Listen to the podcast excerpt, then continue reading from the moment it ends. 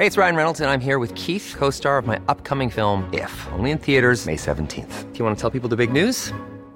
All right, I'll do. Sign up now and you'll get unlimited for $15 a month in six months of Paramount Plus Essential Plan on us. Mintmobile.com slash switch. Upfront payment of $45 equivalent to $15 per month. Unlimited over 40 gigabytes per month. Face lower speeds. Videos at 480p. Active Mint customers by 531.24 get six months of Paramount Plus Essential Plan. Auto renews after six months. Offer ends May 31st, 2024. Separate Paramount Plus registration required. Terms and conditions apply if rated PG. Hey, I'm Ryan Reynolds. Recently, I asked Mint Mobile's legal team if big wireless companies are allowed to raise prices due to inflation. They said yes. And then when I asked if raising prices technically violates those onerous two year contracts, they said, What the f are you talking about, you insane Hollywood ass? So to recap, we're cutting the price of Mint Unlimited from $30 a month to just $15 a month. Give it a try at mintmobile.com slash switch. $45 upfront for three months plus taxes and fees. Promo for new customers for limited time. Unlimited more than 40 gigabytes per month. Slows. Full terms at mintmobile.com. Hiring for your small business? If you're not looking for professionals on LinkedIn, you're looking in the wrong place. That's like looking for your car keys in a fish tank. LinkedIn helps you hire professionals you can't find anywhere else, even those who aren't actively searching for a new job but might be open to the perfect role. In a given month, over 70% of LinkedIn users don't even visit other leading job sites. So start looking in the right place. With LinkedIn, you can hire professionals like a professional. Post your free job on linkedin.com slash achieve today. سال 1963 تو ایالت وایومینگ آمریکا نیمه های شب بود. پلیس ماشین یه راننده متخلف و نگه داشت. راننده اون اتومبیل الکل زیاد مصرف کرده بود. نشسته بود پشت فرمون. پلیس هم جلوشو گرفت. وقتی فهمید که راننده تو حالت طبیعی نیست و الکل زیاد مصرف کرده دستگیرش کرد. این دومین باری بود که این آدم بازداشت می‌شد. هر دوبارم به خاطر مصرف بیش از حد الکل و نشستن پشت فرمون. پلیس وقتی داشت این آدم رو توبیخ می‌کرد اصلا کسی به این فکر نبود که همین آدم مست که نشسته پشت فرمون همین آدم لاوبالی سی چهل سال دیگه تو آمریکا به چنان قدرتی می‌رسه که کمتر کسی رسیده بود. تبدیل میشه به یکی از مرموزترین سیاستمدارای آمریکا. کسی که با تصمیماتش زندگی میلیون ها آدم و تو جاهای مختلف دنیا تغییر میده. از این راننده متخلف پرسیدن اسمت چیه جوون؟ گفت دیک چینی.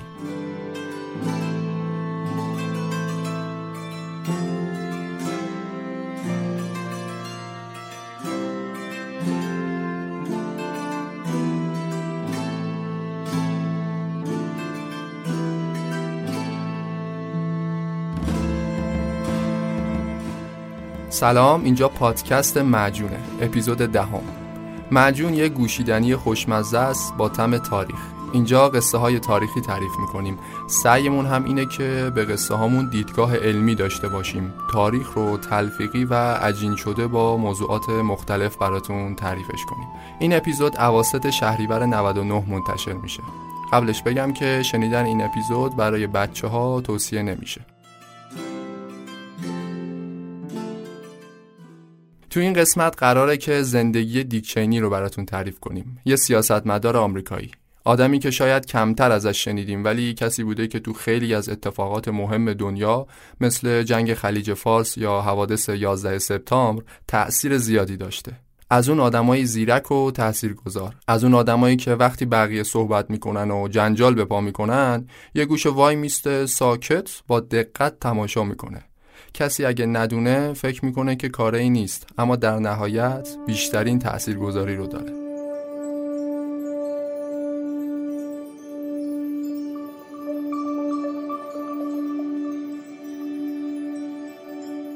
من رئیس کارکنان کاخ سفید بودم نماینده کنگره بودم وزیر دفاع بودم.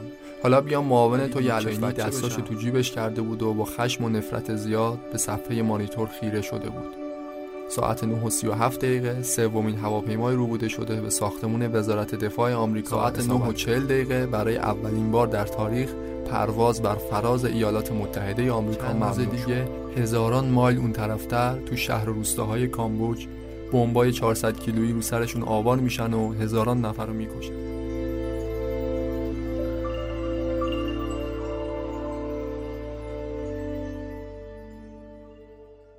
ریچارد بروس دیک چینی سال 1941 در نبراسکای آمریکا متولد شد. درست در سال روز تولد روزولت. پدرش یه کارمند وزارت کشاورزی بود و مادرش هم یه ورزشکار بود. یه خانواده متوسطی بودن. یه مدت بعد هم نقل مکان کردن به ایالت وایومینگ.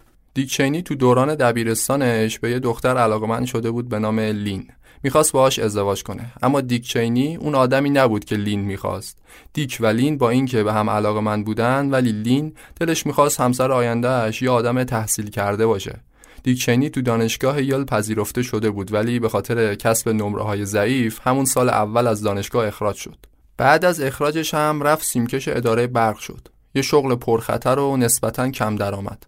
از اون به بعد بود که دیگه دیکچینی کاملا افتاد تو دور باطل. تا بوغ سگ با رفقا بره ولگردی و کل پولاشو تو کازینو به باد بده و یه سر دنبال قمار و الکل و مهمونی و اینا باشه و از این حرفا. یک لاعبالیه به تمام معنا. یه بار تو سن 21 سالگی یه بارم یه سال بعدش به خاطر رانندگی تو حالت مستی بازداشت شده بود.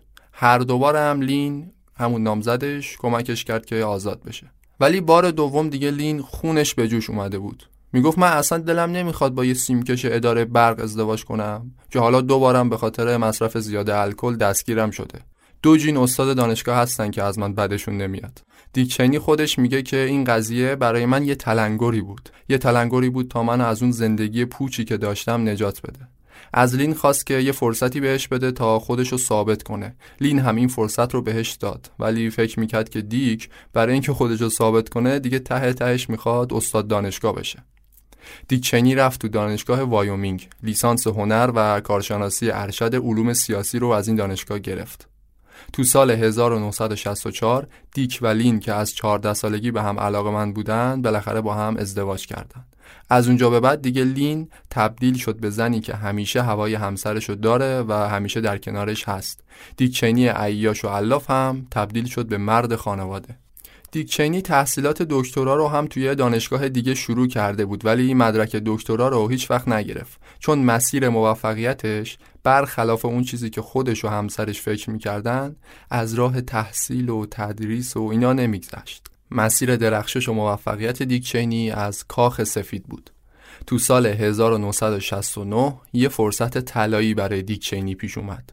اونم این بود که به عنوان کارآموز وارد کاخ سفید شد. از اون لحظه به بعد دیگه ورود دیک چینی به سیاست رقم خورد. البته یه سال قبلش به واشنگتن نقل مکان کرده بود. اون زمان پرزیدنت نیکسون روی کار بود یه دولت جمهوری خواه. دیک چینی تو کاخ سفید با یکی از مشاوران نیکسون آشنا شد به نام دونالد رامسفلد. خیلی مجذوب این آدم شد. این آقای رامسفلد تأثیر مهمی داشت در زندگی سیاسی دیکچینی در ارتقا و پیشرفتش تو دستگاه سیاسی کشور. دیکچینی هم به خاطر اینکه از رامسفلد خوشش اومده بود تصمیم گرفته بود مثل اون یک جمهوری خواه باشه. حزبش حزب جمهوری خواه باشه. خودش رو به رامسفلد نزدیک کرد. بعد یه مدت کوتاه با اینکه سن کمی هم داشت تبدیل شد به دستیار رامسفلد دستیار مشاور رئیس جمهور. دقیق ترش رو بخوام بگم تبدیل شد به پادو و نوچه رامسفلد البته تو ادامه داستان می‌بینیم که رامسفلد و چینی جاشون عوض میشه یعنی رامسفلد میشه زیر دست چینی. دونالد رامسفلد دیگ چینی رو تو دفتر فرصتهای اقتصادی استخدامش کرد. فرصتهای اقتصادی یه سازمانی بود برای مبارزه با فقر. برای دیک چینی جوون این سازمان جای خوبی بود برای شروع.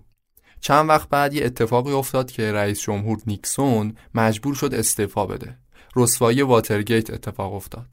قضیه این بود که تو جریان انتخابات آمریکا چند تا از ماموران FBI به صورت غیرقانونی نفوذ کرده بودند به هتل واترگیت ستاد انتخاباتی حزب دموکرات.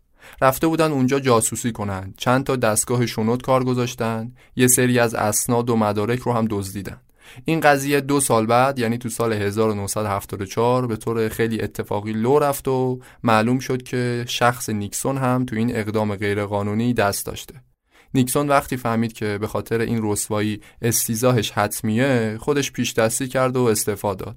تبدیل شد به اولین رئیس جمهور آمریکا که از مقامش کنارگیری کرده. این قضیه برای دیچینی و رامسفت اتفاق خیلی خوبی بود. چرا؟ چون این دوتا جز آدمای خیلی نزدیک به نیکسون نبودن. تو رسوایی واترگیت هم دخالتی نداشتن استعفای نیکسون برای هر سیاستمدار جمهوری خواهی که تو رسوایی واترگیت دخالتی نداشت اتفاق خیلی خوبی بود. چون بعد از نیکسون هم قرار بود یه دولت جمهوری خواه بیاد رو کار. جرارد فورد معاون نیکسون به عنوان رئیس جمهور بعدی آمریکا شد جانشینش.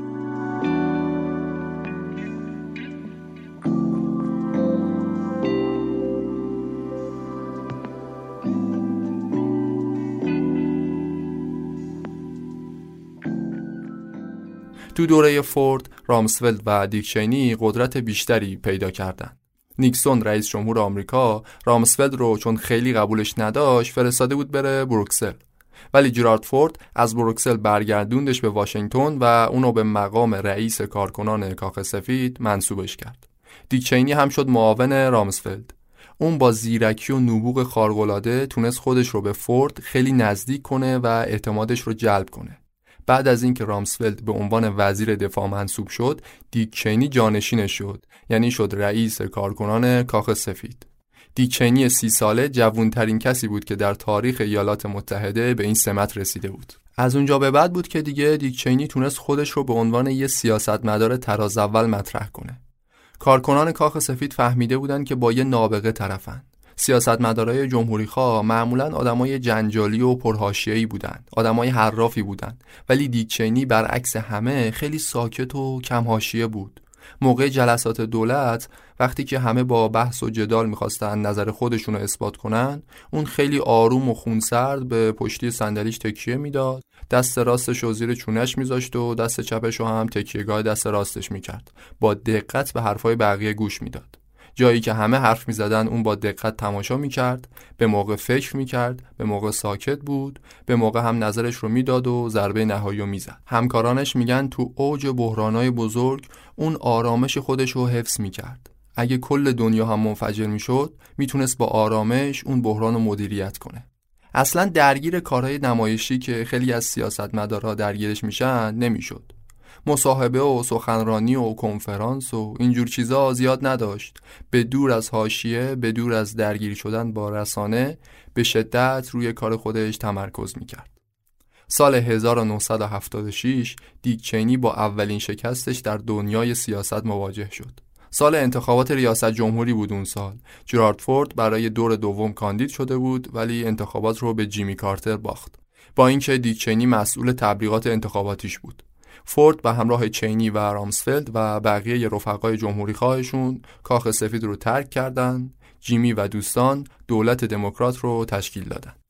اما این قضیه اصلا نتونست باعث بشه که دیک چینی از دنیای سیاست کنار بره. اصلا ناامید نشد. هم خودش و هم همسرش لین با تمام وجود فهمیده بودن که سیاست همون عرصه که دیک چینی می‌تونه توش بدرخشه. تازه اول راه بود. با خودش گفت حالا که تو کاخ سفید جایی ندارم شاید تو کنگره جایی داشته باشم. سال 1979 کاندید انتخابات کنگره شد. کاندید ایالت وایومینگ. همون ایالتی که توش بزرگ شده بود و تحصیل هم کرده بود. ولی در آستانه انتخابات یه سکته قلبی شدید زمینگیرش کرد. راهی بیمارستان شد و دو هفته تمام باید استراحت مطلق می‌کرد. این سکته قلبی هم نتونست اونو از سیاست دور نگه داره با اینکه تو یکی از حساسترین دوره های زندگیش اتفاق افتاد. اینجا بود که همسرش لین خیلی به دردش خورد. تو این دو هفته که خونه نشین شده بود به خاطر اون سکته کارهای تبلیغاتی دیکچینی رو خیلی خوب پیش برد. حتی به جاش سخنرانی هم می‌کرد. اتفاقا خیلی هم بد نشد. لینچینی برعکس دیک تو کارهای تبلیغاتی خیلی خوب عمل می‌کرد. حتی سخنرانیهاش از اون جذابتر هم بود. کارشون هم جواب داد رأی آوردن. رأی آوردن و دیکچینی تونست به عنوان نماینده ایالت وایومینگ تو سال 1979 وارد مجلس نمایندگان آمریکا بشه. بعد از اون چهار دوره دیگه هم با قاطعیت انتخاب شد و ده سال دیگه همونجا تو کنگره باقی موند. یعنی از سال 1979 تا 1989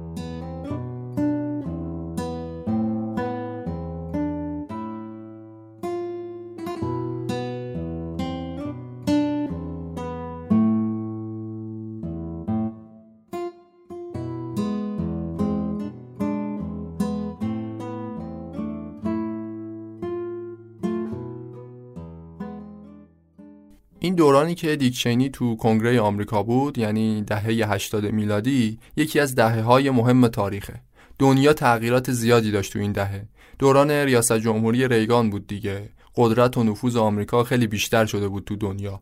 اتحاد شوروی رو به زوال بود و یه قدم تا سقوط فاصله داشت. دیوار برلین هم از هم پاشیده بود. این داستانا رو تو اپیزود هفتم اپیزود حاکم بی کشور تعریف کردیم براتون. خود آمریکا هم تغییرات مهمی داشت تو این چند سال. دیکچینی هم تو اون سالها روابط نزدیکی رو با دولت ریگان برقرار کرد. به خصوص با معاونش جورج بوش پدر. بعد از اینکه دوره ریاست جمهوری ریگان تموم شد جورج دابلیو اچ بوش همون بوش پدر اومد کاندید ریاست جمهوری شد و رأی هم آورد. ریگان جاش رو داد به معاونش. تو این اپیزود از جورج بوش زیاد اسم می‌بریم. اون کسی که احتمالاً به عنوان بوش تصویرش تو ذهن شما هست جورج بوش پسره. کسی که قبل از اوباما رئیس جمهور آمریکا بوده. به اونم می‌رسیم تو این اپیزود. ولی الان می‌خوایم در مورد بوش پدر صحبت کنیم. پدر همون شخص. کسی که بعد از ریگان رئیس جمهور شد و دیک چینی رو به عنوان وزیر دفاع منصوبش کرد. مجلس سنای آمریکا هم دیک چینی رو به عنوان وزیر دفاع ایالات متحده تایید کرد. رأی خیلی قاطعی هم آورد در مجلس سنا. 99 رأی موافق در مقابل صفر رأی مخالف. نکته جالبش اینجاست که خیلی از سیاستمدارای دیگه هم بودن به جز دیک چینی که هم با تجربه تر بودن کارکشته تر هم بودن. مثلا همون دونالد رامسفلد که قبلا هم وزیر دفاع بود. اصلا موافق دیک چینی بود. دیک چینی زیر دستش محسوب می‌شد. اما با وجود همه اینا بازم دیک چینی به عنوان وزیر دفاع منصوب شد. وزارت دفاع خیلی پیشرفت خوبی بود براش تو دنیای سیاست. یه جهش منصبی کرد در واقع. وزارت دفاع ایالات متحده که خیلی از جاهای دنیا مداخله نظامی می‌کنه واقعا منصب مهم و حساسیه. یه نقل جالبی هم هست از اون زمانی که بوش پدر وزارت دفاع رو به دیکچینی پیشنهاد میده. این قضیه رو بعدا تو سال 2014 خود دیکچینی تعریفش می‌کنه. میگه اون موقعی که جورج بوش وزارت دفاع رو به من پیشنهاد داد تو اتاقش تو اون اقامتگاهش یه تابلو نقاشی از ژنرال شرمن تو این اتاق بود. ژنرال شرمن یکی از افسران پر افتخار ارتش آمریکا تو زمان جنگ داخلی بود. دیکچینی به این نقاشی اشاره می‌کنه به جورج میگه پدر بزرگ من زمان جنگ تحت فرمان ژنرال شرمن بود. فکرش رو هم نمی‌کرد که یه روزی نوش می‌خواد بشه فرمانده کل ارتش ایالات متحده آمریکا. امثال ژنرال شرمن ها زیر دستش خواهند شد. لحظه لحظه باشکوهی بوده برای دیک چینی.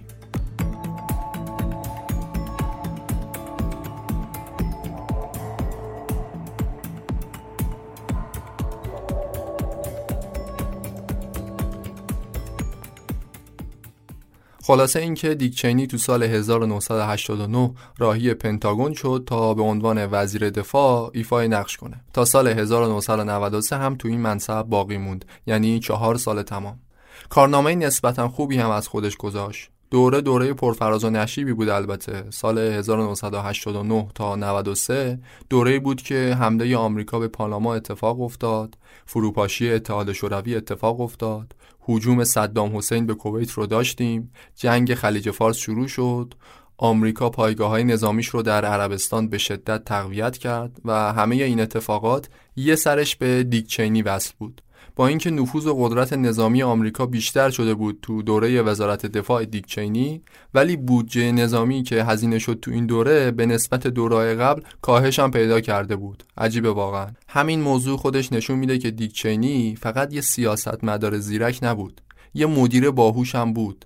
اقتصاد و مدیریت منابع مالی و اینجور چیزا هم سرش می شده نابغه ای بوده برای خودش. استدلالش هم این بود که می‌گفت تو دوره ریاست جمهوری ریگان به اندازه کافی بودجه برای امکانات دفاعی هزینه شده. باید هم هزینه می شده اون زمان زمان جنگ سرد بوده بالاخره اتحاد شوروی تهدید جدی بوده برای ما. ولی الان دیگه نیست. الان اروپای شرقی که تازه از یوغ کمونیست اومده بیرون یه سرزمین بکریه برای ما. برعکس جورج بوش که فکر می‌کرد باید بیشتر روی روسیه تمرکز کنن دیکچنی اعتقاد داشت که نه به روسیه خیلی نمیشه خوشبین بود. بهتره که رو متحدان اروپایی دیگهمون تمرکز بیشتری داشته باشیم. رو پیمان ناتو خیلی تاکید داشته باشیم. حالا که دیگه بلوک شرقی هم وجود نداره این پیمان پیمان ناتو باید بشه پایه و اساس روابط بین الملل ما. یه خدمت بزرگ دیگه ای هم که دیک چینی داشت این بود که روابط نظامی آمریکا رو به شدت گسترش داد با عربستان سعودی. تونست یه روابط گرم و صمیمانه ای رو با ملک فهد پادشاه عربستان برقرار کنه تا اجازه بدن آمریکا پایگاه های نظامی بیشتری رو داشته باشه در منطقه خلیج فارس. ارزش این کار دیکچینی اون موقعی معلوم شد که صدام به کویت حمله کرد. جنگ خلیج فارس شروع شد. اون موقع آمریکا به لطف پایگاه های نظامی قدرتمندی که تو عربستان داشت تونست خیلی سریع حمله صدام رو کنترل کنه. البته آمریکایی‌ها بعد از حمله به عراق صدام حسین رو ازلش نکردن. گذاشتن که تو قدرت باقی بمونه. ازل و ادام صدام حسین تو یه حمله دیگه ی آمریکا به عراق اتفاق میفته که تو همین اپیزود بهش می‌رسیم. وقایع تاریخی سرنوشت که تو دوران وزارت دیکچنی اتفاق افتاد خیلی زیاد و خیلی مهمن. واقعا ظلم بزرگیه که بخوایم همه اینا رو جمع کنیم توی اپیزود. منتها اینجا داریم خیلی خلاصه و تیتروار فقط میگیم و رد میشیم که از موضوع اصلیمون زیاد دور نشیم. سال 1992 تو انتخابات ریاست جمهوری جورج بوش پدر رقابت رو به رقیب دموکراتش باخت. بیل کلینتون شد رئیس جمهور دموکرات آمریکا. دیکچینی هم پنتاگون رو ترک کرد و برای چند سالی از صحنه سیاست دور بود. از سال 1995 تا 2000 تو بخش خصوصی فعالیت داشت. مدیرعامل یک کمپانی نفتی بسیار معتبر شده بود به نام کمپانی هالیبورتون. تو کشورهای مختلف نفخیز دنیا این شرکت فعالیت داشت. دیکچنی هم به مدت 5 سال شده بود مدیرعامل این شرکت. این دوره پنج ساله هم که مدیر عامل هالیبورتون بوده دوره پرفراز و نشیبی بود ولی بازم چون اینجا موضوع بحث ما نیست ازش رد میشیم سال 2000 از راه رسید انتخابات ریاست جمهوری قرار بود که تو ماه نوامبر برگزار بشه. دیک چینی با 59 سال سن با کولهباری از تجربه تو عرصه های مختلف سیاسی و اقتصادی و نظامی و اینها می‌تونست بیاد و به عنوان نماینده حزب جمهوری خواه تو انتخابات شرکت داشته باشه. خودش هم بعدش نمی اومد رئیس جمهور آمریکا بشه. همیشه می‌گفت تا حالا هیچ کس نتونسته قدرت واقعی رئیس جمهور آمریکا رو به دنیا نشون بده. همسرش هم خیلی موافق بود با این کار. ولی دیکچنی ترجیح داد که وارد این صحنه نشه. طبیعی هم بود. اون همیشه سعی داشت از انظار دور باشه از لنز دوربین ها خودش رو حفظ می کرد اما کسی که کاندید ریاست جمهوری می‌شد دیگه باید میومد وسط گود. به شدت باید می‌رفت زیر ذره یکی از دلایلی که قانعش کرد تو انتخابات شرکت نکنه دخترش بود. مری دختر دیکچنی یک همجنسگرا بود. اون سالا هنوز ازدواج همجنسگراها قانونی نشده بود تو آمریکا. به همجنسگرایی بیشتر به عنوان یک هنجار شکنی نگاه می‌شد. یک ایراد اخلاقی بود. اصلا بعید نبود که رقیبانش از این موضوع استفاده کنن و شخصیت دیکچنی رو تخریب کنن. برای اینکه آرامش دخترش و آرامش خانوادش به هم نریزه دیکچنی تصمیم گرفت که وارد انتخابات نشه. تصمیم گرفت مرد خانواده باشه نه رئیس جمهور آمریکا. همون مدیر عامل هالیبورتون باقی بمونه. وضعیت سلامتیش هم خیلی مناسب نبود به خاطر سکته های قلبی. برای همین تصمیم گرفت که بقیه عمرش رو در کنار خانواده با آرامش به زندگی ادامه بده.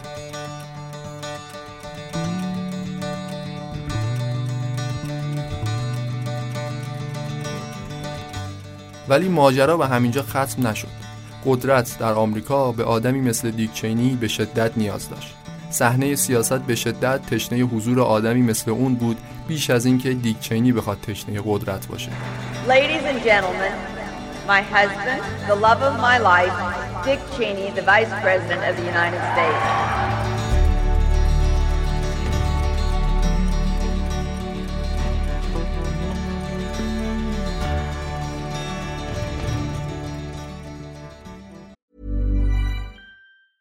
I'm Sandra, and I'm just the professional your small business was looking for. But you didn't hire me because you didn't use LinkedIn jobs. LinkedIn has professionals you can't find anywhere else, including those who aren't actively looking for a new job but might be open to the perfect role, like me. In a given month, over 70% of LinkedIn users don't visit other leading job sites. So if you're not looking on LinkedIn, you'll miss out on great candidates like Sandra. Start hiring professionals like a professional. Post your free job on linkedin.com slash achieve today. Hey, it's Ryan Reynolds, and I'm here with Keith, co-star of my upcoming film, If, only in theaters May 17th. Do you want to tell people the big news? All right, I'll do it. Sign up now and you'll get unlimited for $15 a month in six months of Paramount Plus Essential Plan on us. Mintmobile.com slash switch. Upfront payment of $45 equivalent to $15 per month. Unlimited over 40 gigabytes per month. Face lower speeds. Videos at 480p. Active Mint customers by 531.24 get six months of Paramount Plus Essential Plan. Auto renews after six months. Offer ends May 31st, 2024. Separate Paramount Plus registration required. Terms and conditions apply if rated PG. اتفاقی که افتاد این بود که این دفعه جورج بوش پسر می‌خواست به عنوان نماینده حزب جمهوری خواه تو انتخابات ریاست جمهوری شرکت کنه. جورج بوش پسر اون موقع فرماندار ایالت تگزاس بود. ولی این آدم جوونتر و کم تجربه تر از اونی بود که بخواد از پس این کارزار بر بیاد. برای همین لازم بود که یه آدم با تجربه بیشتر یه آدم بفهمتر بیاد و در کنارش باشه و چه کسی بهتر از دیک چینی. انتخابات ریاست جمهوری تو آمریکا اینجوریه که وقتی یه نفر کاندید ریاست جمهوری میشه معاونش رو هم معرفی می‌کنه. یعنی میگه اگه من رأی بیارم این آدم معاون منه. در واقع مردم وقتی رأی میدن به دو نفر رأی میدن به رئیس جمهور و معاونش. تو آمریکا معاون همراه رئیس جمهور توسط رأی مستقیم مردم انتخاب میشه. برای همین هم است که وقتی یه رئیس جمهور قبل از تموم شدن دورش فوت می‌کنه یا استعفا میده بدون اینکه انتخاباتی برگزار بشه معاونش میشه جایگزینش. جورج بوش تصمیم گرفت که دیک چینی رو به عنوان معاون خودش معرفی کنه. تا یه جوری بتونه جای خالی اون تجربه نداشتش رو و اون خوشنامی نداشتش رو پر کنه. ولی دیک چینی اولش اصلا پیشنهاد بوش رو قبول نکرد. گفت من رئیس کارکنان کاخ سفید بودم نماینده کنگره بودم وزیر دفاع بودم. حالا بیام معاون تو یه الف بچه بشم. از نظر اون هم بش آدم مزخرفی بود و هم پست معاونت پست مزخرفی بود. می‌گفت معاون یه بله قربانگوی محضه که میشینه یه گوشه و منتظر اینه که شاید یه روزی رئیس جمهور بیفته بمیره اون بیاد بشینه جاش. ولی بعد که یه ذره بیشتر فکر کرد دید همچین پیشنهاد بدی هم نیست. جورج بوش آدم خامیه. نیاز داره به اینکه یه نفر راهنماییش کنه بگه کار درست چیه کار غلط چیه. اصلا کی گفته که معاون باید بله قربانگوی رئیس جمهور باشه؟ کی گفته که معاون هیچ کار است؟ جایی ننوشته اینا رو. خود رئیس جمهور کسیه که اختیارات معاونش رو تعریف می‌کنه. کم کم رفت تو این فکر که اصلا من می‌تونم ماهیت این منصب رو تغییر بدم. همین که همه فکر می‌کنن معاون هیچ کار است فرصت خوبیه که من همه کار بکنم و بقیه فکر کنن که هیچ کارم. بوش کسی باشه که مسئولیت اصلی گردنشه کسی که زیر ذره و باید جوابگو باشه و من کسی باشم که بهش خط میده. من در سایه بوش باشم خیلی دیده نشم اما تصمیماتی رو که قراره بگیره من زیر گوشش زمزمه کنم. این تنها راهی بود که می‌شد دیک چینی هم در رأس قدرت باشه و هم آرامش خانوادهش صدمه ای نبینه. کسی به معاون رئیس جمهور کاری نداشت اصلا. کسی کاری نداشت چه سابقه ای داره دخترش هم جنسگرا هست یا نیست. همه توجه ها به سمت شخص رئیس جمهوره. دیک چینی این افکارش رو غیر مستقیم با جورج بوش هم در میون گذاشت. با همدیگه به توافق رسیدن که دیک چینی معاون بشه و عوضش بوش یک سری اختیارات رو بهش محول کنه. اونم به صورت غیر رسمی فازشون هم فاز گروکشی نبود. فاز این نبود که چون من ازت حمایت کردم رئیس جمهور شدی چون از اسم و رسم من استفاده کردی و رأی وردی حالا باید به حرفم گوش کنی. نه اصلا این صحبت ها نبود. بش در مقابل دیکچینی تفلی بود واقعا. از سر اینکه دیکچینی بهتر و بیشتر از اون می‌فهمه خیلی از اختیارات رو بهش داد. انتخابات سال 2000 انجام شد. انتخابات جنجالی و پرهاشیه‌ای هم بود. با اینکه جورج واکر بوش نسبت به رقیب دموکراتش آلگور آرای کمتری رو داشت ولی بوش و چینی به لطف آرای الکترال بیشتر پیروز انتخابات آمریکا شدند. بوش به عنوان چهل و سومین رئیس جمهور ایالات متحده آمریکا انتخاب شد و دیک چینی هم شد معاونش. اما کمتر کسی خبر داشت که این معاون با همه معاونای قبلی فرق می‌کنه. قراره به چنان قدرت و نفوذی برسه که کمتر کسی تو تاریخ آمریکا بهش رسیده. دیک چینی اولین کاری که کرد بعد از رسیدن به قدرت رفقاش رو صدا زد. دونالد رامسفلد رو که 20 سال از کاخ سفید دور بود و یه سری دیگه از سیاستمدارای دیگه که قبلا باهاشون کار کرده بود خبر کرد. خبر کرد تا بیان کابینه بش رو تشکیل بدن. رامسفلد رو فرستاد پنتاگون بشه وزیر دفاع. بقیه پستای حساس دیگر رو هم مثل وزیر خارجه، وزیر دادگستری، رئیس دفتر رئیس جمهور و مشاور امنیت ملی و اینا رو هم به جای اینکه خود بوش انتخاب کنه، دیکچنی از بین افراد نزدیک خودش منصوبشون کرد. همه ایمیل ها و همه اطلاعاتی که قرار بود به اتاق ریاست جمهوری برسه، یک بار از فیلتر دیکچینی و اتاق فکر دیکچینی عبور می‌کرد. قدرت و نفوذش رو خارج از کاخ سفید هم گسترش داد. معروفه که میگن دیک چینی همه جا اتاق داشت. در مجلس سنا اتاق داشت در پنتاگون اتاق داشت. همه جا حضور داشت و می‌خواست نظارت مستقیم داشته باشه. البته ادای اینو در می آورد که کاره ای نیست و داره دستورات رئیس جمهور رو انجام میده. ولی در اصل مهره اصلی خودش بود. کسی که آخرین لحظات آخرین مشاوره ها رو به بش می‌داد و تأثیر زیادی تو تصمیماتش داشت خود جناب معاون بود. در دنیای رسانه هم خیلی تأثیر گذاشت دیکچینی مثلا افکار عمومی نسبت به کلمه گرمایش زمین واکنش منفی نشون می‌دادن. آدمای اتاق فکر دیکچینی اومدن به جای گرمایش زمین عبارت تغییرات اقلیمی کلامت چنج اینو جا انداختن تو رسانه ها حالا چرا؟ چون خیلی از فعالیت های اقتصادی دولت باعث گرمایش زمین می‌شد. اینطوری حساسیت افکار عمومی رو کاهش می‌دادن نسبت به این فعالیت ها خب واژه تغییرات اقلیمی نسبت به گرمایش زمین بار روانی منفیش کمتر بود و افکار عمومی رو تعدیلشون می‌کرد. یا مثلا به جای مالیات بر ارث واژه مالیات بر مرگ رو جا انداختن. جنگ روانی رو انداختن که آره حکومت داره از مرده ها مالیات می‌گیره. اینجوری خیلی ها مخالف همچین قانونی شدن و دیک چینی به راحتی تونست خیلی از کمپانی های بزرگ رو ابر سرمایدارها رو از مالیات معاف کنه Vice President Dick Cheney emerges from the dugout on the third base side. There's a lot of energy that follows any opener, whether it be the opener to the, the regular season or in this case the home opener. دیک چینی به یه نظریه اعتقاد داشت به نام نظریه یا تئوری قدرت واحد Unitary Executive Theory حالا چی هست این تئوری قدرت واحد؟ در همین حد توضیح بدم که این نظریه ریشش در قانون اساسی آمریکاست و بر اساس اون رئیس جمهور آمریکا باید قدرت اجرایی واحد در ایالات متحده باشه. خب این تئوری کلیتش قابل قبول بوده تقریبا اما در مورد کم و کیفش در مورد جزئیاتش همیشه محل اختلاف و مناقشه بوده بین سیاستمداران آمریکایی بودن کسایی که با این تئوری مخالف بودن با بخشای از این تئوری مخالف بودن و کسایی هم بودن که خیلی هم موافق بودن باش البته گفتم با اصلش کسی مشکل نداشته آنچنان. اختلاف نظرها بیشتر در جزئیاتشه. در طول تاریخ هم این تئوری کم و بیش اجرا می شده حالا بسته به اینکه اون گروه اکثریتی که در قدرت بودن تو اون زمان جزو مخالفان این تئوری بودن یا موافقانش. دولت بوش زمانی بوده که این تئوری در سطح خیلی بالایی اجرا می شده. هم به خاطر دیکچینی و تیمش که از طرفداران پراپاگورس این نظریه بودن و هم به خاطر حوادث 11 سپتامبر که حالا جلوتر بهش می‌رسیم. البته قدرت واحد ترجمه خیلی خوبی از این عبارت نیست. درسترش میشه تئوری مجریه واحد یا تئوری قدرت اجرای واحد. یه همچین چیزی.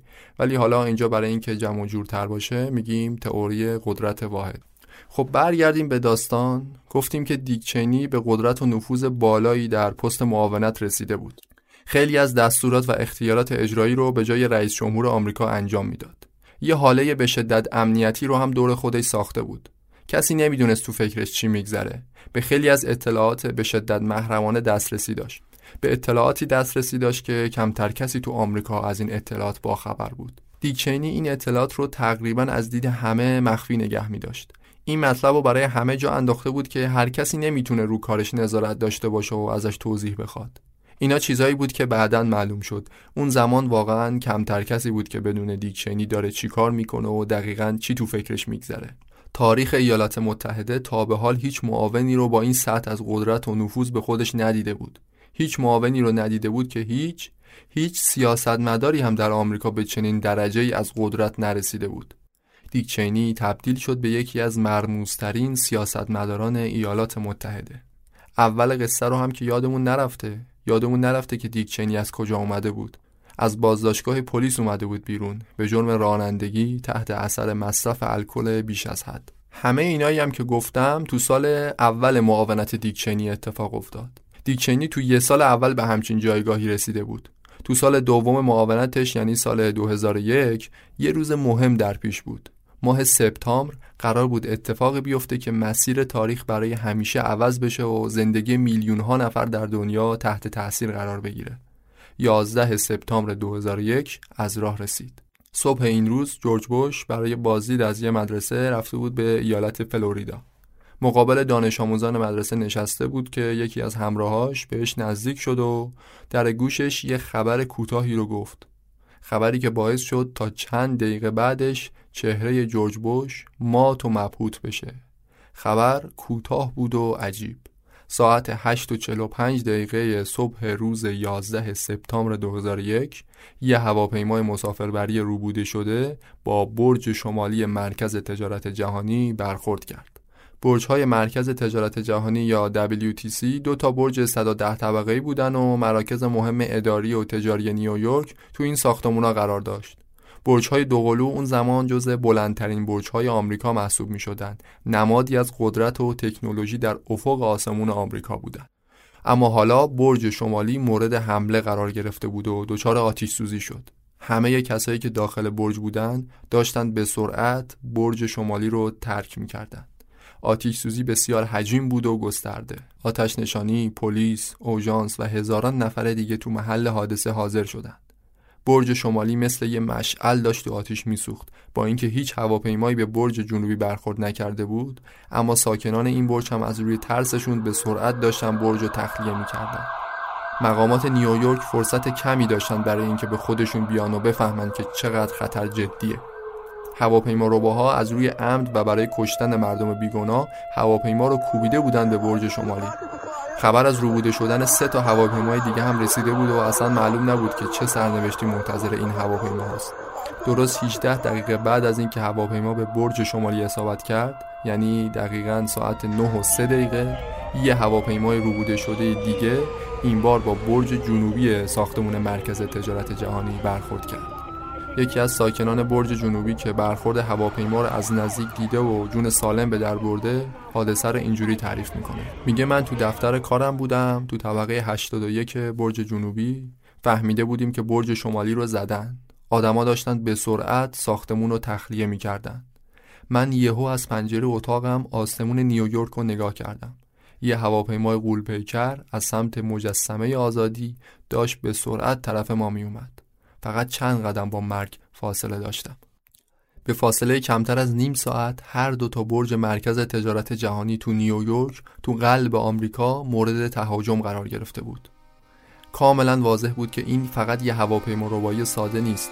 این یه عملیات تروریستی گسترده و برنامه ریزی شده است. ساعت 9 و 30 دقیقه جورج بوش از ایالت فلوریدا رسما اعلام کرد که ایالات متحده آمریکا مورد حمله قرار گرفته.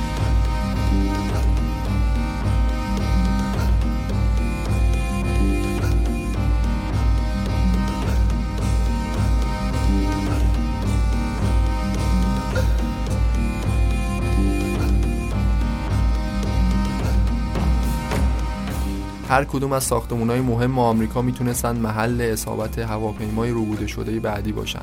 برای همین هم باید به سرعت تخلیه می‌شدن. کاخ سفید مقر سازمان ملل کنگره آمریکا بانک جهانی واشنگتن دی سی خیلی سریع تخلیه شدن و دولت رسما اعلام کرد که ادارات دولتی تعطیلن و همه مردم باید ساختمانهای دولتی و اداری رو ترک کنند. همه پلها و تونلها باید خالی از جمعیت باشند. هر نقطه از آمریکا می‌تونست محل اصابت هواپیمای سوم باشه و هزاران شهروند دیگر رو به تلفات قبلی اضافه کنه. بحران اونقدر عمیق بود که حتی آدمی مثل دیک چینی هم از پسش بر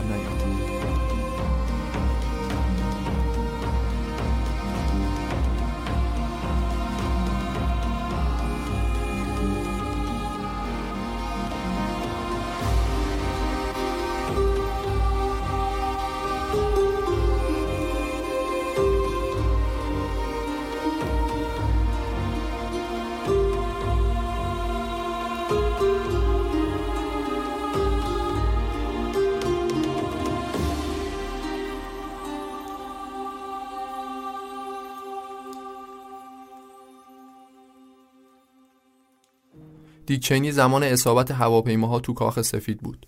داشت از مانیتور لحظه اصابت هواپیما رو به برج‌های دوقلو تماشا می‌کرد. اونم مثل بش مات و مبهوت مونده بود.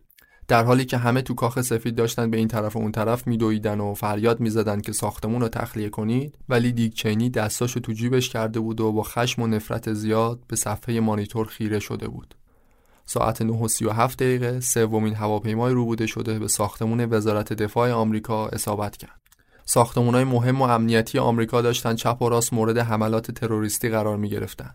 با هر بار اصابت یه هواپیما صدها یا هزاران نفر از غیر نظامیان بیگناه کشته می شدن.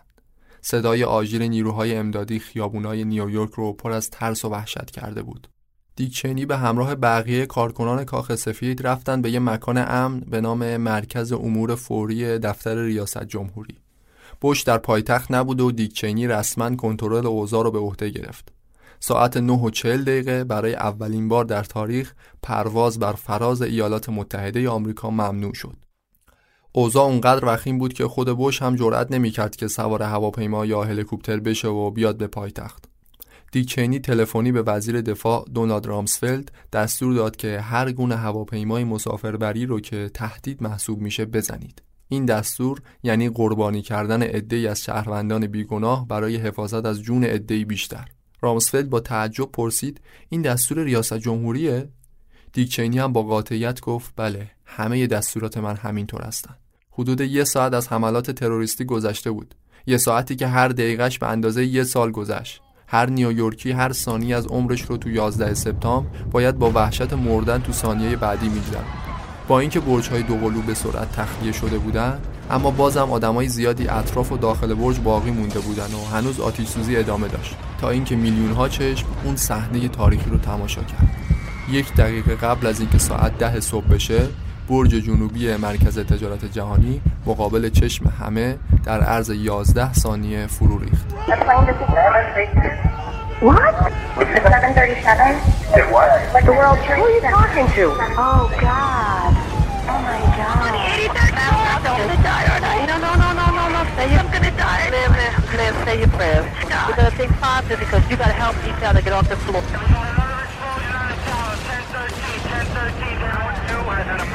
Explosion and what appears to be a complete collapse surrounding the entire area.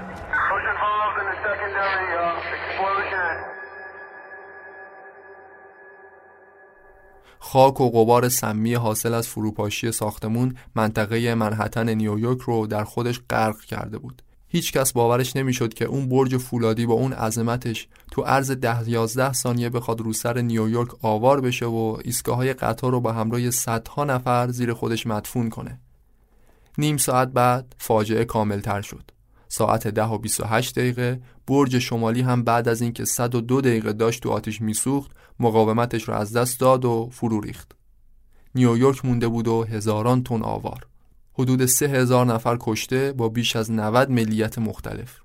صبح کاووسبار 11 سپتامبر تمومی نداشت. اوضاع بد نبود، افتضاح بود. قبل از اینکه برج شمالی سقوط کنه، هواپیمای روبوده شده چهارم هم توی مزرعه تو پنسیلوانیا سقوط کرد. هدف این هواپیما کنگره آمریکا یا کاخ سفید بوده. اما مسافران این هواپیما بعد از اینکه از عاقبت سه تا هواپیمای قبلی با خبر شده بودند نذاشتن که هواپیما رو باها به هدفشون برسن. با شجاعت تمام در مقابلشون مقاومت کردند در آخر هم باعث شدن که این هواپیما سقوط کنه قبل از اینکه بتونه جون افراد بیگناه بیشتری رو بگیره.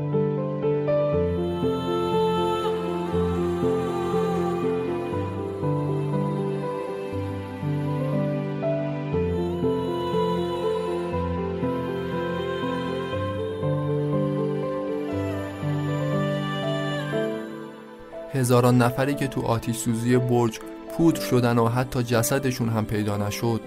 هزاران استخونی که تو هیاهوی فروپاشی حتی صدای خرد شدنشون هم به گوش کسی نرسید.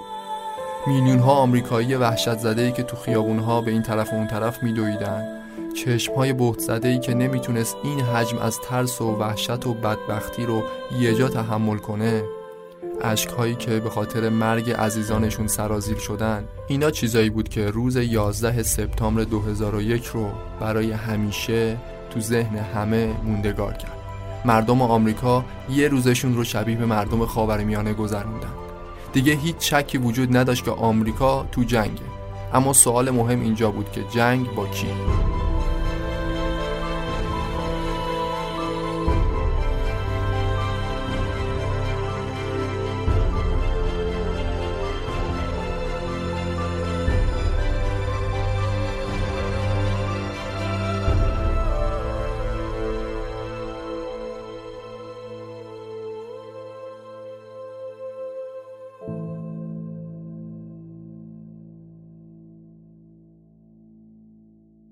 اسامه بن لادن سرکرده گروه تروریستی القاعده یه پیام ویدئویی از خودش منتشر کرد و مسئولیت حملات 11 سپتامبر رو به عهده گرفت. القاعده تونسته بود میلیون ها دلار خسارت برای آمریکا به بار بیاره و امنیت ایالات متحده رو به مسخره بگیره. مردم نیویورک و واشنگتن دیگه هیچ وقت اون آدمای قبل از 11 سپتامبر نشدن. تا ماهها بعد از 11 سپتامبر هم ترس از حمله دوباره با پوست و گوشت و خون مردم و سیاستمدارای آمریکایی آمیخته شد. جو آمریکا به شدت امنیتی شد. جورج بوش و دیک چینی به صورت جداگونه به مکانهای نامعلومی منتقل شدن و جلساتشون با وزرا و افراد کابینه به صورت ویدئو کنفرانس برگزار می‌شد. مقامات امنیتی جورج بوش و دیک چینی رو تو مکانهای جدا از هم نگهداری می‌کردند تا اگه یکیشون ترور شد حداقل اون یکی زنده بمونه و دولت فدرال تداوم داشته باشه. یعنی دیک چینی و جورج بوش تا هفته ها بعد از 11 سپتامبر همدیگر رو از نزدیک ندیدن. این تدابیر امنیتی هم فقط برای افراد حکومتی نبود. ارتش آمریکا در آماده باش کامل بود. مناطق مرزی کانادا و مکزیک تو بالاترین سطح امنیتی خودشون قرار گرفته بودن. خیلی از پروازها کنسل شدن و فضای فرودگاه ها به شدت امنیتی بود. همه از دولت فدرال این انتظار داشتن که نذاره همچین واقعی ترسناکی بازم اتفاق بیفته. اینجا جایی بود که دیک چینی باید تمام نبوغ و استعداد و تجربهش رو تو سیاست تو سیاست خارجی تو استراتژی های جنگی و خلاصه هر اون چیزی که بلد بود به کار میبست تا نذاره یه 11 سپتامبر دیگه اتفاق بیفته Uh, today we've had a national tragedy. Uh, two airplanes have crashed into the World Trade Center in an apparent terrorist attack on our country. I have spoken to the Vice President, to the Governor of New York, to the Director of the FBI. 11 سپتامبر 2001 یکی از پیچیده ترین و رازآلودترین نقاط تاریخه. با اینکه خیلی سالهای زیادی هم نمیگذره از اون روز، جزئیات حادثه هم بارها بررسی شده، اما بازم سوالات و ابهاماتی وجود داره که این حادثه رو به عنوان یکی از نقاط مشکوک و پرمناقشه تاریخ باقی می‌ذاره. تئوری های مختلفی هم مطرح شده برای توصیف این واقعه آدمای زیادی با سناریوهای مختلف این حادثه رو توضیح دادن فیلم و مستند و مقاله هم زیاد هست در موردش. چه داخل آمریکا و چه خارج از آمریکا بودن کسایی که سعی کردن با استدلالهای مختلف ثابت کنن که 11 سپتامبر یه حادثه عمدی بوده یه حادثه برنامه ریزی شده بوده. ساده تر خودمونیش میشه اینکه میگن آقا کار کار خودشونه. انگیزه های مختلفی هم بیان می‌کنن که بگن قدرت های پشت پرده دنیا نمایش 11 سپتامبر رو عمدن خودشون رو انداختن. مثلا اینکه آمریکا دنبال یه بهونه برای حمله به خاورمیانه بوده یا اینکه میگن اصلا این برج ها باید خراب می‌شده و بازسازی می‌شده. گفتن چی بهتر از اینکه خودمون خرابش کنیم بندازیم گردن بقیه. البته هیچ کدوم از این ادعاها ثابت نشدن و ما هم هیچ کدوم رو تایید یا تکذیب نمی‌کنیم. فقط یه سری سوال و ابهام وجود دارن و از اونجایی هم که خیلی پوچ و بی ارزش نیستن می‌خوایم اینجا فقط روایتگری باشیم برای یک سری از این سوالات و ابهاماتی که هست. کل ماجرا هم عجیب و بی سابقه است واقعا. شما فکر کن چهار تا القاعده ای بدون اینکه شناسایی بشن سوار چهار تا هواپیمای مسافربری میشن تو روز روشن سه تا از این هواپیماها رو میکوبونن به سه تا از مهمترین ساختمونای دنیا. کجا تو قلب آمریکا. کشوری که پیشرفته ترین سرویس های اطلاعاتی و امنیتی رو داره و این همه برای تأمین امنیتش هزینه می‌کنه. خود هواپیما رو هم هر کدومشون قصه خودشونو دارن. اینکه از کجا اومدن چجوری هواپیما رو دزدیدن چجوری بعدا هویتشون شناسایی شد و اینا هر کدوم داستان خودشو داره که ما تو این اپیزود بهش کاری نداریم. فقط اصل ماجرا خیلی بودار و خیلی عجیبه واقعا. سوال اصلی که وجود داره در مورد فروپاشی ساختمون هاست. مقامات رسمی اعلام کردند که علت فروپاشی برج ها این بوده که اسکلت فولادی ساختمون در اثر آتش سوزی مقاومتش رو از دست داده و شل شده و فرو ریخته. خب این موضوع باورش یکم سخته برای عوام. چرا باید دو تا ساختمون 110 طبقه ای صرفاً به خاطر یکی دو ساعت سوختن تو آتیش شل بشن و تو عرض 7 ده ثانیه فرو بریزن؟ برج های مرکز تجارت جهانی برج های فرسوده ای نبودن پلاسکو نبودن. چرا همچین چیزی تو تاریخ مشابهش اتفاق نیفتاده برج های فولادی دیگه هم بودن تو دنیا که ساعتها تو آتیش سوختن اما نریختن ابهام دیگه ای که وجود داره در مورد ساختمون شماره هفته ساختمون شماره هفت یکی از هفتا ساختمون مرکز تجارت جهانی بود که تو همون روز یعنی روز 11 سپتامبر ساعت 5 و 20 دقیقه بعد از ظهر فرو ریخت. ساختمون های مرکز تجارت جهانی هفتا بودن. دو تاشون که از همه بلندتر بودن همون برجای دوقلو به خاطر اصابت هواپیما و آتیش سوزی حالا اونطور که گفتن این دوتا ساختمون فرو ریختن. از بین پنج تا ساختمون بقیه هم فقط همین هفتمی فرو ریخت. ساختمون 47 طبقه ای که می‌گفتن موج فروپاشی اون دوتا برج ساختمون هفتم رو هم تحت تاثیر قرار داده و باعث ریزشش شده. ابهامی که وجود داره اینه که چرا فقط ساختمون هفتم تحت تاثیر این موج فروپاشی قرار گرفت. هیچ هواپیمایی به ساختمون هفت برخورد نکرد. هیچ آتیش سوزی هم نبود تو این ساختمون ولی فرو ریخت. هیچ کدوم از ساختمون سه یا چهار یا پنج یا شیش نریختن فقط همین هفتمی ریخت. عجیبه که موج فروپاشی اون چهار تا ساختمون دیگر رو تحت تاثیر قرار نداده یه بار دیگه هم تاکید می‌کنم که هیچ کدوم از این ادعاها به طور رسمی ثابت نشدن و اصلا معلوم نیست که دیدگاه های تخصصی و کارشناسی شده باشن فقط به خاطر اینکه ظاهرا بی منطق نبودن من اینجا براتون مطرح کردم. صحت و سقمش رو تایید نمی کنم بگذریم حالا ولی قبل از اینکه ادامه قصه رو بگم اینجا می‌خوام به یه نکته اشاره کنم که معجون این اپیزود تکمیل بشه.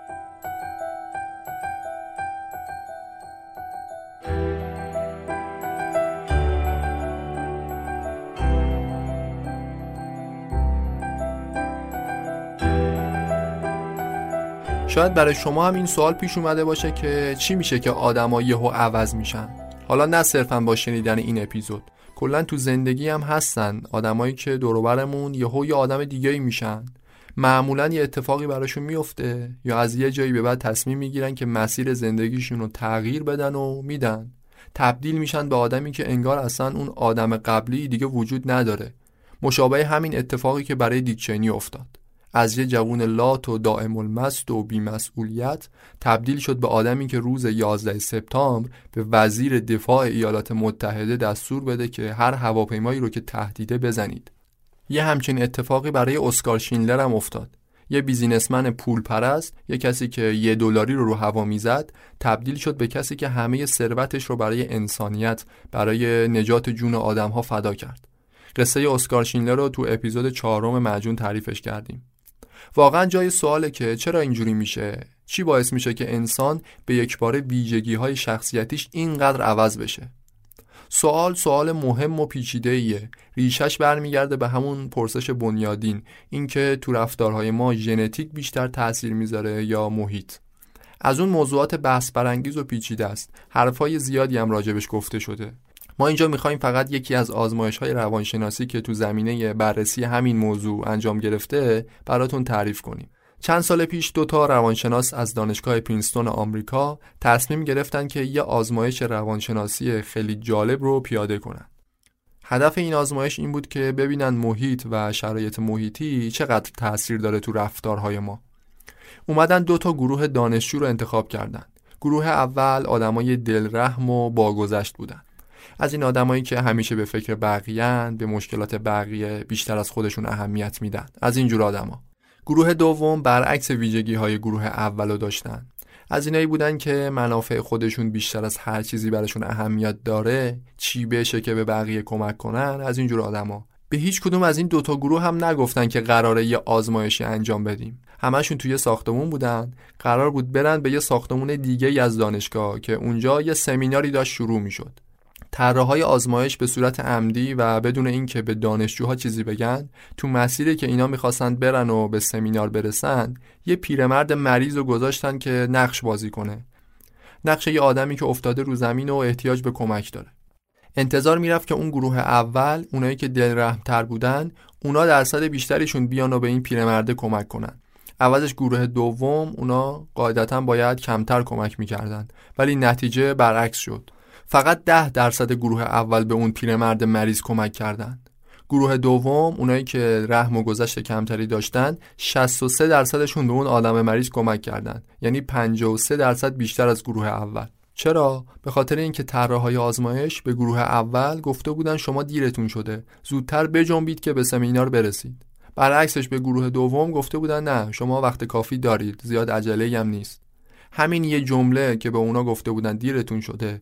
به اون یکی ها گفتن وقت کافی دارین باعث شد که درصد زیادیشون دقیقا برعکس ویژگی های شخصیتیشون عمل کنن. این ویژگی های شخصیتی رو هم از روی بررسی های دقیق و تستای روانشناسی به دست آورده بودن. این نکته نشون میده که ما تقریبا هیچ وقت نمی‌تونیم راجع به ویژگی های ثابت شخصیت آدم صحبت کنیم. بستگی به این داره که شرایط چی پیش بیاره. هر آدمی می‌تونه تو شرایط جدید یه آدم جدید باشه.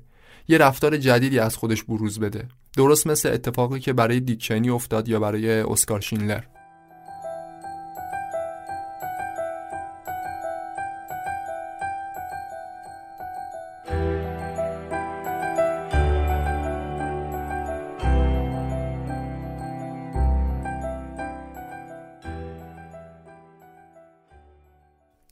خب برگردیم به ادامه قصهمون. رسیده بودیم به جایی که گفتم بعد از 11 سپتامبر آمریکا به شدت جوش امنیتی شده بود مقامات عالی رتبه تو مکانهای نامعلوم نگهداری می شدن و جلساتشون به صورت ویدیو کنفرانس برگزار می شد. اون زمان افکار عمومی خیلی متأثر بود از حملات تروریستی.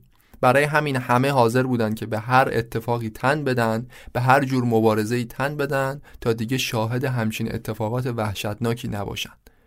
اینطور شد که یه فصل جدیدی از مبارزه با تروریسم در تاریخ آمریکا رقم خورد. دولت بوش چینی شد طلایه‌دار مبارزه با تروریسم در داخل و خارج آمریکا. برای مبارزه با تروریسم اونقدر هم دلیل داشتن که بتونن خیلی از اصول دیگر رو هم زیر پا بذارن. برای دیکچنی و تیمش 11 سپتامبر فرصت خیلی خوبی شد برای تسلط بیشتر به اوضاع برای تحقق هرچه بیشتر تئوری قدرت واحد دولت بوشچینی به کمک یک سری از قوانینی که تو زمان جنگ به رئیس جمهور آمریکا قدرت و اختیارات بیشتری می‌داد اومدن و یک سری از اقدامات نامتعارفی رو انجام دادن. آدمایی رو که بهشون مزنون بودن تو جاهای مختلف دنیا بدزدن و بیارن آمریکا شکنجه های خارج از چارچوب بدن حریم شخصی آدما رو به شدت نفی کنن از این دستکارها. برای همه این کارام یک دلیل و یه بهونه بیشتر وجود نداشت. اینکه ما تو جنگیم آقا تو جنگ با تروریسمیم. تو جنگ هم حلوا خیرات نمی‌کنن. وسط جنگ دیگه کسی اگه بخواد به فکر حریم شخصی افراد و نمی‌دونم قوانین شکنجه و اینجور چیزا باشه نمیشه کاری از پیش برد. امنیت هزینه داره. تقریبا خیلی هم این توجیهات رو قبول کردن چون هنوز داغدار هموطنان از دست رفتشون در حملات 11 سپتامبر بودن. خیلی خوب دیکچینی و تیمش رو این موجی که راه افتاده بود علیه تروریسم سوار شدن و تقریبا هر کاری که خواستن کردن. هر کاری که از نظرشون برای مبارزه با تروریسم لازم بود. دیگه واقعا توی دوره ای قانون شده بود اون حرفی که از دهان رئیس جمهور آمریکا میومد بیرون نه اون چیزی که رئیس جمهور باید بر اساسش عمل می‌کرد. تئوری قدرت واحد دیگه داشت تو بیشترین حد خودش اجرا می‌شد. این کارهای دولت برای مبارزه با تروریسم لازم بود ولی کافی نبود آمریکا باید می‌رفت سراغ ریشه مشکل یعنی خود القاعده که تو افغانستان بودن اکتبر سال 2001 جورج بوش فرمان حمله به افغانستان رو صادر کرد و ارتش ایالات متحده خیلی برقاسا از زمین و هوا به افغانستان حمله کرد. هدف از این حمله آزاد کردن افغانستان از القاعده و حامیان اونها از جمله طالبان بود. بعد از یه ماه مبارزه طالبان سقوط کردند ولی نظامی های آمریکایی تا سال 2014 تو افغانستان باقی موندن و به مبارزه با عناصر باقی مونده القاعده و گروه های تروریستی ادامه دادن. حالا یکم جلوتر از تلفات و عواقب این جنگ صحبتهایی می‌کنم.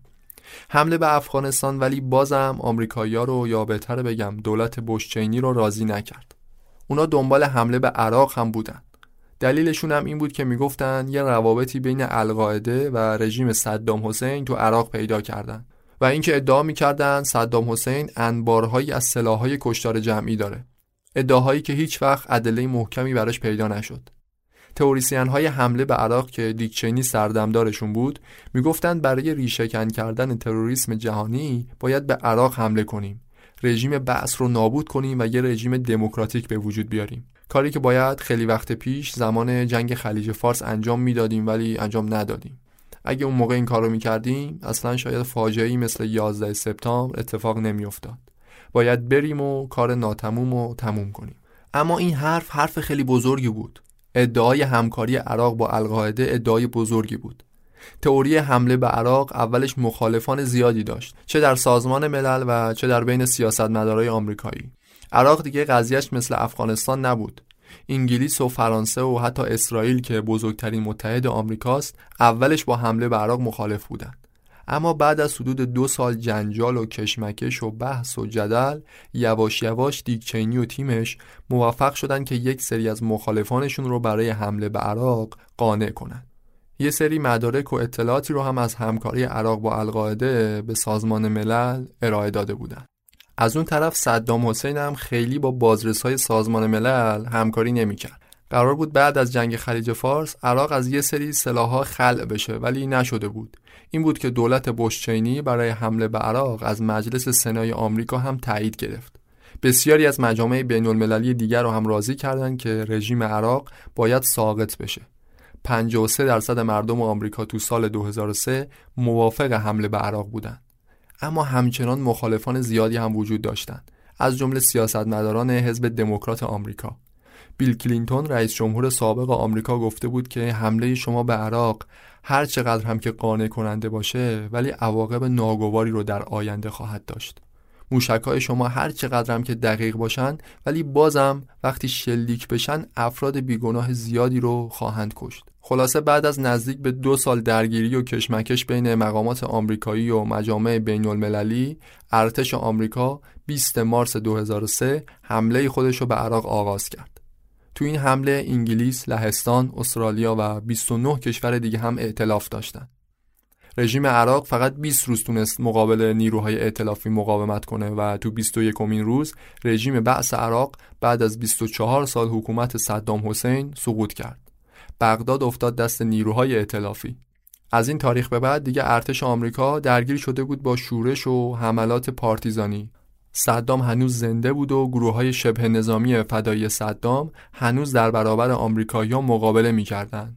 تا اینکه سی جوان 2004 صدام حسین توی روستا نزدیک به تکریت عراق توی پناهگاه زیرزمینی دستگیر شد و بعد از محاکمه به اعدام محکوم شد.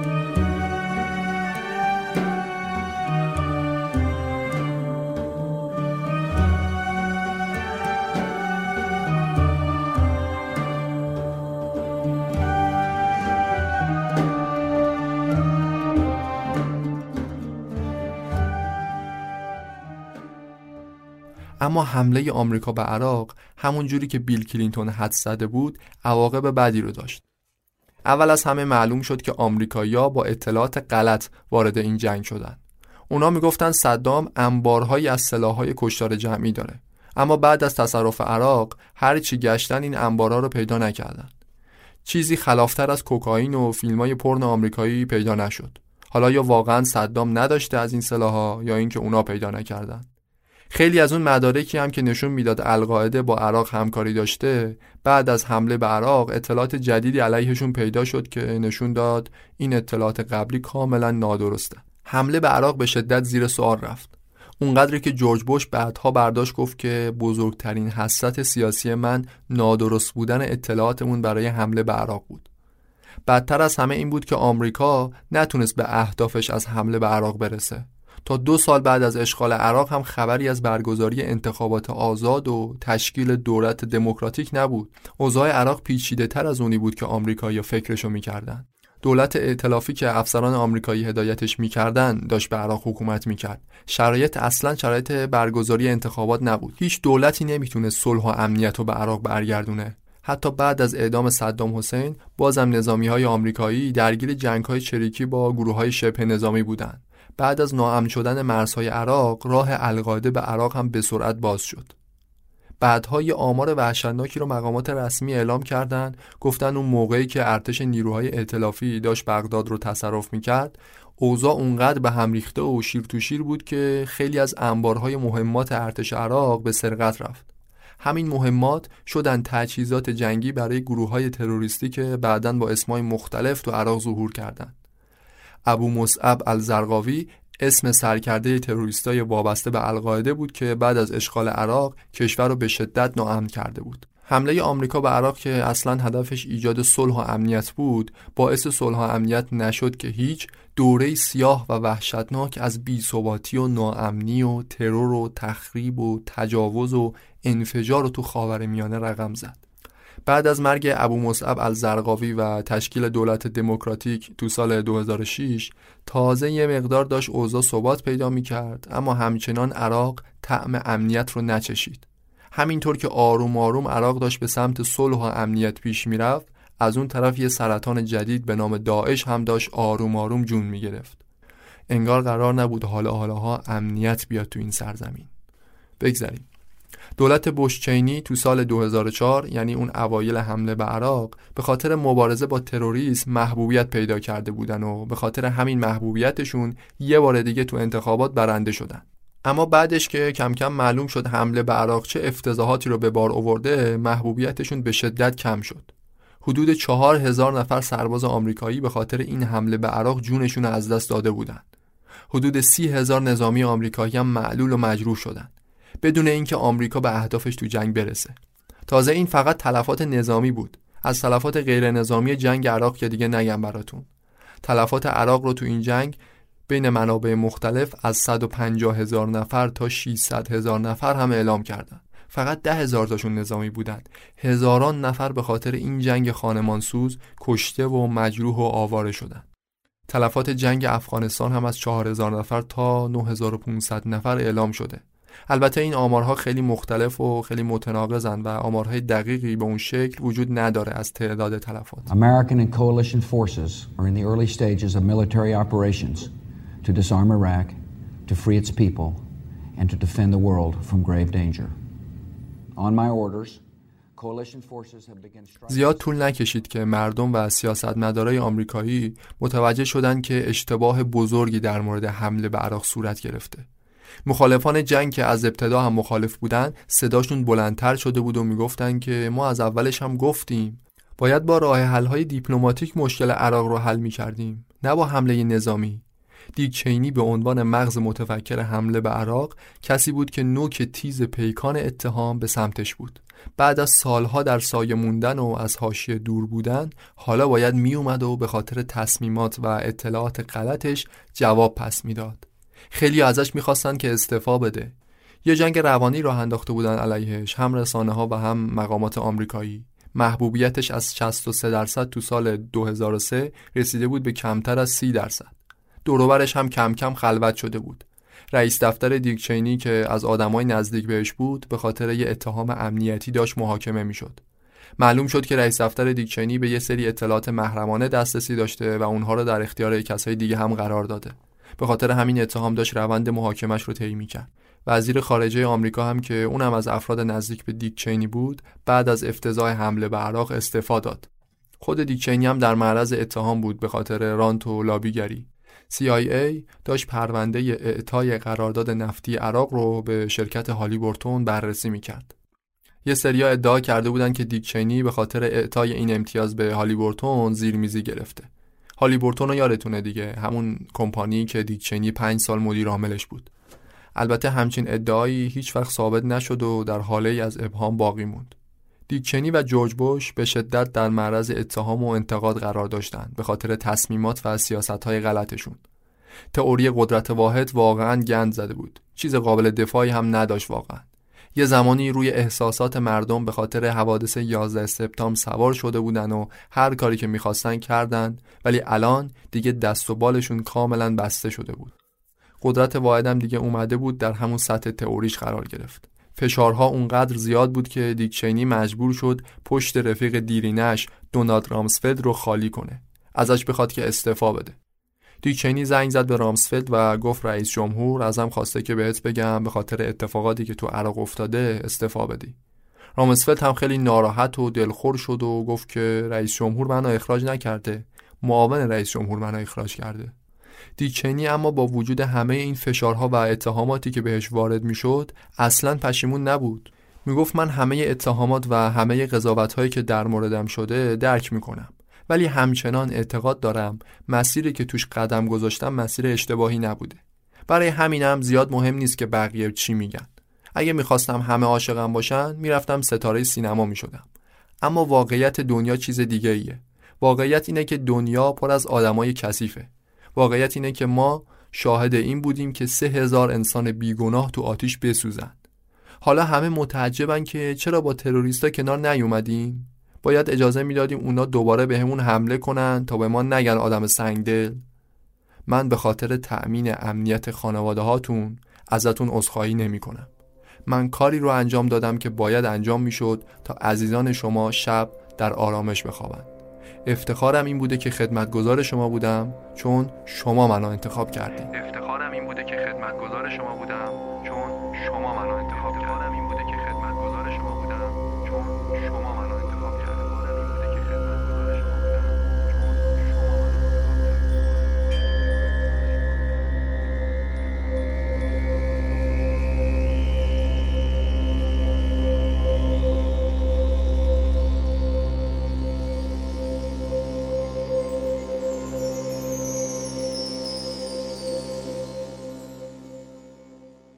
آخرش تو سال 2008 دیک چنی و جورج بوش و همراه کابینشون کاخ سفید رو ترک کردند و باراک اوباما از حزب دموکرات به عنوان رئیس جمهور جدید آمریکا شروع به کار کرد. در مورد دیک چنی چند تا نکته باقی میمونه که بگم. اون های مختلفی نوشته.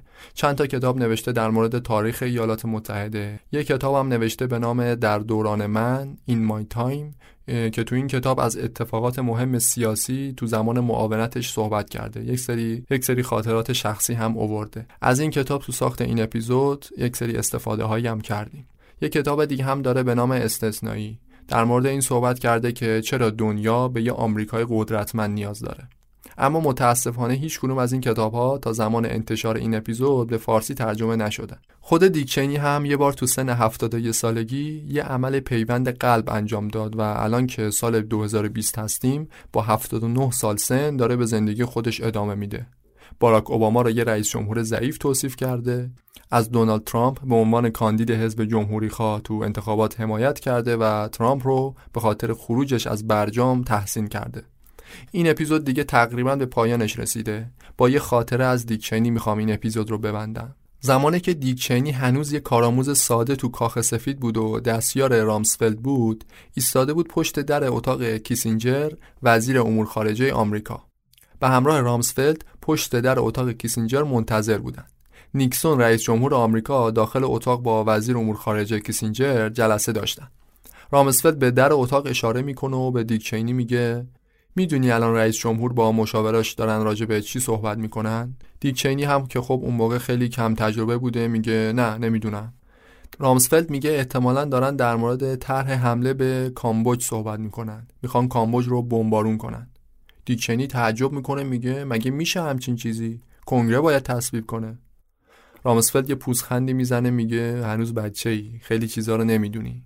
به خاطر چند تا کلمه که الان داره بین نیکسون و کیسینجر تو اون اتاق رد و بدل میشه چند روز دیگه هزاران مایل اون طرفتر تو شهر روستاهای کامبوج بمبای 400 کیلویی رو سرشون آوار میشن و هزاران نفر رو می‌کشن.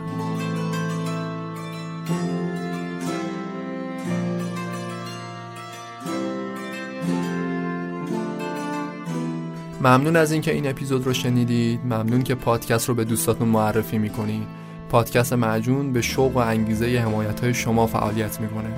با اینکه پادکست معجون رایگانه اما تولیدش وقت و هزینه میطلبه. اگه دوست داشتید می‌تونید از لینک حمایت از پادکست که تو توضیحات پادکست قرار دادم وارد صفحه هامی باش معجون بشید و به هر میزانی که دوست داشتید از ما حمایت کنید. کمک های مالی شما می‌تونه تأثیر خوبی داشته باشه تو رشد کیفیت پادکست. به خصوص اینکه پادکست معجون یه پادکست نوپا و مستقله. این اپیزود برگرفته از یک فیلم بود. فیلم Vice یا معاون به کارگردانی و نویسندگی آدام مکی محصول 2018 اگر که مطالب این اپیزود براتون جالب بوده می‌تونید این فیلمی رو که معرفی کردم ببینید. ما گاهی وقتا به جای کتاب فیلم و مستند هم معرفی می‌کنیم. آرزوی بهترین ها رو دارم براتون. شاد باشید و پیروز.